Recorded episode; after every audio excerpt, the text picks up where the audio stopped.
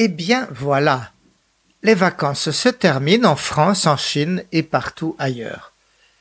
J'ai appelé hier mon vieux copain à Pékin. Il m'annonce que notre bonne vieille chorale franco-chinoise pourrait se réunir dès aujourd'hui dans Sanlitun, le quartier des expatriés, dans la salle gracieusement prêtée par la CCIFC, la Chambre de commerce française en Chine. Dès ce soir donc, à sa cinquantaine de choristes amateurs, Runni, notre jeune et brillante maîtresse de chœur, pourra faire refaire les exercices de souffle et de vocalise avant de lancer le déchiffrage des premières pièces de la saison prochaine. Ceci à condition, bien sûr, que Runni ait réussi à se soustraire aux huit jours de confinement toujours obligatoire, puisqu'elle rentre de chez ses parents à Qingdao, à 660 km vers la mer. Sinon, les grandes retrouvailles attendront la prochaine échéance, la semaine prochaine. Runni, je peux le dire, a sauvé notre chorale, fondée en 2003 par Gabriela Boda, la professeure de musique du lycée français de l'époque, qui ne portait pas encore le nom de Charles de Gaulle. Runni a su attirer assez de mélomanes chinois pour remplacer les expats qui rentraient chez eux, chassés par le Covid. Avec poigne souriante, animée par une exigence permanente de qualité, Runni, qui a été formée en France, est aussi soprane solo à l'Opéra national de Chine. Elle a su sauvegarder l'esprit de cette formation, sa base de chant français de Berlioz à traîner, de chant chinois traditionnel et contemporain, et sa bonne pioche dans les répertoires du monde et du passé anglo-saxon, italien, latino-américain et le latin d'église. En son honneur, je choisis comme jingle de cet épisode des Chroniques d'Éric un couplet de Ta un chant qui pourrait passer pour hymne national des Chinois de 7 à 77 ans. Ta célèbre l'océan et l'amour des Chinois pour leurs deux mers, celle maritime, avec ses bourrasques de sel et d'embrun, et celle maternelle, qui a nourri au sein ses mômes au bord des falaises et des plages. 小时候，妈妈对我讲， 大海就是我故乡，海边出生，海里成长。Avec Gabriella, qu'ont connu ceux de mes auditeurs ayant vécu à Pékin, notre histoire ne s'arrête pas là. L'été 2021, nous faisions, avec une cohorte de mélomanes, une semaine de croisière sur le Rhin, à bord d'un paquebot fluvial blanc. Chaque jour, nous visitions Heidelberg, Cologne ou la Loreley, des villes et sites plus francophiles les uns que les autres. Nous écoutions des récitals de chant et de piano et tenions une chorale éphémère entre chanteurs venus de tout l'Hexagone. Et puis, les sept derniers jours, nous avons remis cela à la maison du Beuvray dans le Morvan, à l'ouest de la Bourgogne, à cinquante amoureux du chant choral, dans un centre d'accueil en pleine forêt d'arbres magnifiques, chênes, châtaigniers, grands pins et fougères. Chaque jour, nous passions six heures à chanter la cantate numéro 12 de Bach, l'exultate Deo de Palestrina et grand nombre de pièces de Liszt, sous l'exergue duquel était placé notre stage dans le cadre de autour de Liszt, l'association musicale de Gabriella. Et au septième jour, nous recevions amis et mélomanes de la région pour le concert final. Parmi les chanteurs comptaient pas moins de six anciens de la petite chorale fondée vingt ans en arrière à Pékin, graines musicales qui avaient entre-temps si bellement poussé et prospéré.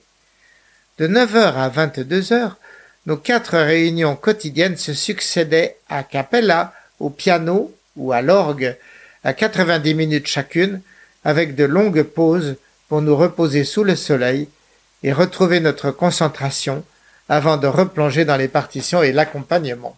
À la fin du stage, ces heures de chant accumulées nous laissaient subjuguer de notes et d'harmonies, ivres de chant et d'efforts partagés, sans s'apercevoir que nous étions restés cloîtrés sept jours comme dans une prison douce dont les murs auraient été gommés par le plaisir du chant et de la marche staccanoviste mais librement consentie vers le son pur. Ce stage se déroulait à quelques kilomètres du mont Beuvray, dont le nom vient du gaulois bibracté.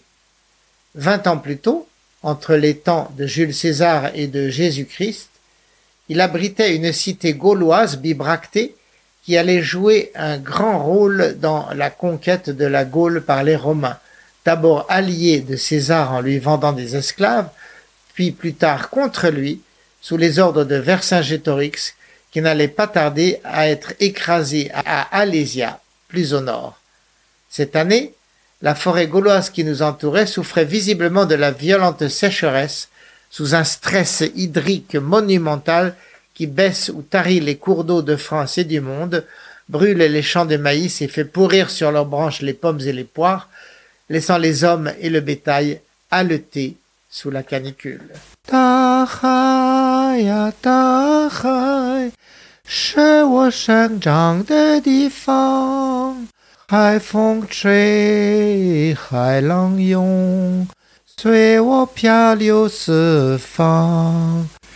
En Chine aussi, l'été s'est montré violent et furieux.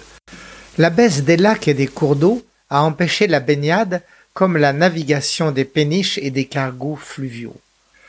Au Sichuan, sur la Tiansha et le Yangtze, des dizaines de grands barrages tels les Trois Gorges ont perdu 50% de leur débit ce qui prive de courant à des milliers de kilomètres plus à l'est des provinces telles Jiangsu, Zhejiang et Shanghai qui sont les poumons industriels du pays. Des millions d'emplois sont compromis ou perdus. Des millions de migrants ont quitté la côte pour retourner chez eux au centre et à l'ouest, incapables d'envoyer à leurs femmes les chèques mensuels nécessaires pour soutenir la famille et payer les études des enfants. Les usines les plus touchées sont les plus modernes, celles de panneaux solaires et de semi-conducteurs, qui ne peuvent donc plus honorer leurs contrats en dizaines de millions d'euros à l'exportation. Le mal est donc maximal, faisant risquer à la nation pour la première fois en trente ans de ne pas atteindre l'objectif de croissance fixé à 5,5%. Cette tendance traumatisante est toutefois compensée par le travail phénoménal du Parti communiste chinois en matière d'environnement et de lutte contre le réchauffement climatique. La chaîne sous cet angle part de très bas. Il faut savoir qu'elle tire aujourd'hui toujours plus de la moitié de ses besoins en énergie de la houille via ses centrales thermiques et qu'elle est le premier utilisateur de charbon dans le monde. Cependant, grâce à un pilotage politique énergique des autorités, à grand renfort de campagnes de subvention de plagiat sauvage et de transfert de technologies étrangères, elle s'est aussi imposée comme numéro un en production de fermes solaires avec l'an passé 53 milliards d'euros investis, soit une progression de plus 173%. Rien qu'en fermes éoliennes, elle a dépensé 41 milliards d'euros, ce qui l'a fait progresser de 107% en 12 mois. Elle est aussi devenue leader mondial de la voiture électrique, des centrales nucléaires, de la pompe à chaleur, du stockage de l'électricité dans l'hydrogène et des lignes à super haute tension capables de convoyer le courant sur des milliers de kilomètres sans perte significative. Tout cela traduit un effort sans précédent pour rediriger une partie de ces phénoménales réserves financières vers tous les secteurs de l'énergie décarbonée, ce qui permet au journal australien Sydney Morning Herald, dont je tire ses sources, de poser malicieusement la question et si, sans que nous nous en apercevions, la Chine était en train de sauver le monde du réchauffement climatique? Pékin est en train de faire un investissement politique pour s'assurer que l'Occident dépende d'elle dans les énergies du futur. C'est dans cet esprit que CATL, premier producteur mondial de batteries, investit en Hongrie, au cœur de l'Europe, une usine qui produira d'ici 2030 chaque année assez de batteries pour débiter 100 gigawatts à l'heure. Coût de cet outil, qui sera incontournable aux groupes automobiles mondiaux comme Stellantis ou Mercedes, 7 milliards d'euros. Dans le même ordre d'idées, le président Xi l'an passé annoncé l'interdiction en Chine d'exporter des centrales à charbon, afin de ne plus fournir à l'étranger que des énergies éoliennes ou solaires. Du coup, d'un trait de plume, il a rayé à travers les cinq continents 70% des sources de contrats de centrales thermiques. Alors, vous voyez, d'une part, la Chine se voit menacée de déclin à la suite de décennies de politique sectaire d'industrie carbonée et pour avoir raté la fin du contrôle des naissances et sa gestion du Covid. Mais elle démontre d'autre part une capacité à apprendre de ses erreurs et elle le fait vite. Face au réchauffement global, la Chine prépare l'avenir environnemental avec une détermination sans faille, soutenue par une discipline de fer de la part des citoyens. Dans ce pays, les négationnistes du climat existent, tout comme ceux des vaccins pour le Covid. Mais ces deux catégories de négationnistes se gardent bien de parler. Ils n'ont pas droit à la parole. Ceux qui s'y risqueraient tâteraient plus vite qu'à leur tour de la paille humide du cachot.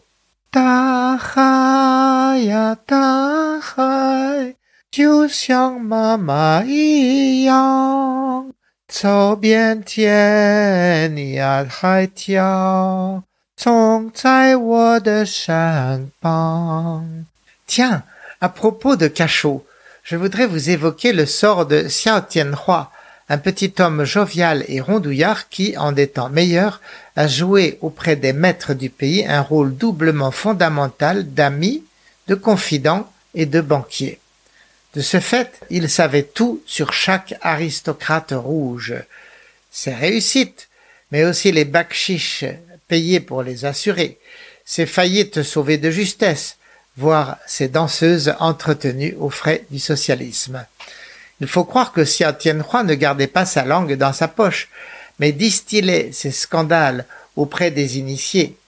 Sur le marché de la rumeur, il pouvait échanger des tuyaux compromettants contre de plus grands, et parfois s'en servir pour faire pression sur l'un ou l'autre pour obtenir un permis, une licence, un passe-droit valant chacun pour ses affaires des centaines de millions de dollars.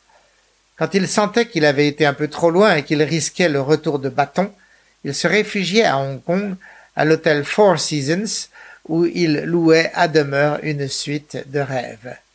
Ceci jusqu'à ce jour de 2017 où Xiao fut vu quittant sa luxueuse résidence les yeux globuleux, avachi dans un fauteuil roulant poussé par un agent en civil sous la garde d'une escouade d'autres barbouzes. Quelques kilomètres plus au nord, il franchissait le poste frontière vers la Chine et disparaissait, son passage dans les archives de la police hongkongaise n'ayant pas été enregistré. Vendredi 19, tel un ludion, Xiao Tianhua vient de réapparaître au tribunal de Shanghai pour le verdict de son procès à huis clos. Pour malversation et détournement de fonds de ses actionnaires, Xiao Tianhua, qui plaide coupable, ne s'en tire pas trop mal par rapport à d'autres grands de ce monde récemment condamnés à la perpétuité ou même exécutés. Il n'en prend que pour treize ans à l'ombre, ce qui, après les cinq ans et demi déjà purgés et sous le jeu des remises de peine, pourrait lui permettre de recouvrer assez bientôt la liberté. Toutefois, ses anciens amis haut placés, aujourd'hui fâchés avec lui, se sont assurés qu'il ne l'emporte pas au paradis et qu'il ne gagne pas sur tous les tableaux. Conjointement avec son groupe Tomorrow, Xiao Tianhua écope d'une peine incroyablement lourde de 8 milliards d'euros, ce qui devrait instantanément le mettre en faillite.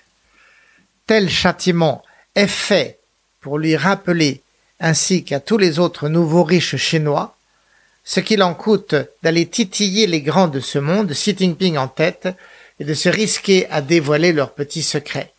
C'est une illustration moderne du célèbre dicton Shati Rokan, tuer le poulet pour faire peur aux singes. Dernier point de mon petit tour d'horizon, le conclave secret annuel de Bedaire vient de se terminer. Depuis Mao, chaque mois d'août, la soixantaine d'hommes qui tiennent la Chine, Xi Jinping en tête, se réunit pour arrêter les grandes lignes politiques de l'année à venir. Cette année, Bedaire était plus important que jamais puisqu'il donnait les derniers touches au vingtième congrès qui aura lieu en octobre. Ce congrès doit confirmer Xi Jinping dans un troisième mandat qu'aucun leader n'a obtenu depuis Mao, et pourtant, Xi a été sérieusement affaibli par son bilan tout sauf positif, comme je le mentionnais tout à l'heure, avec une économie en panne et une gouvernance zéro Covid notoirement moins efficace que celle des pays de l'Ouest. Aux dernières nouvelles, la direction du parti viendrait d'entériner un virage à 90 degrés. Elle renoncerait désormais à éradiquer le Covid pour chercher à vivre avec, comme le font Européens et Américains. Pour le reste, Xi Jinping devrait quand même parvenir à sauver son trône, quoique amoindri, ayant perdu les commandes de l'économie au profit de son numéro 2 Li Keqiang. Et sur ce, chers amis, je vous souhaite de profiter à fond des dernières très belles journées de détente et à très bientôt. 大海呀，故乡，大海呀，故乡，我的故乡，我的故乡。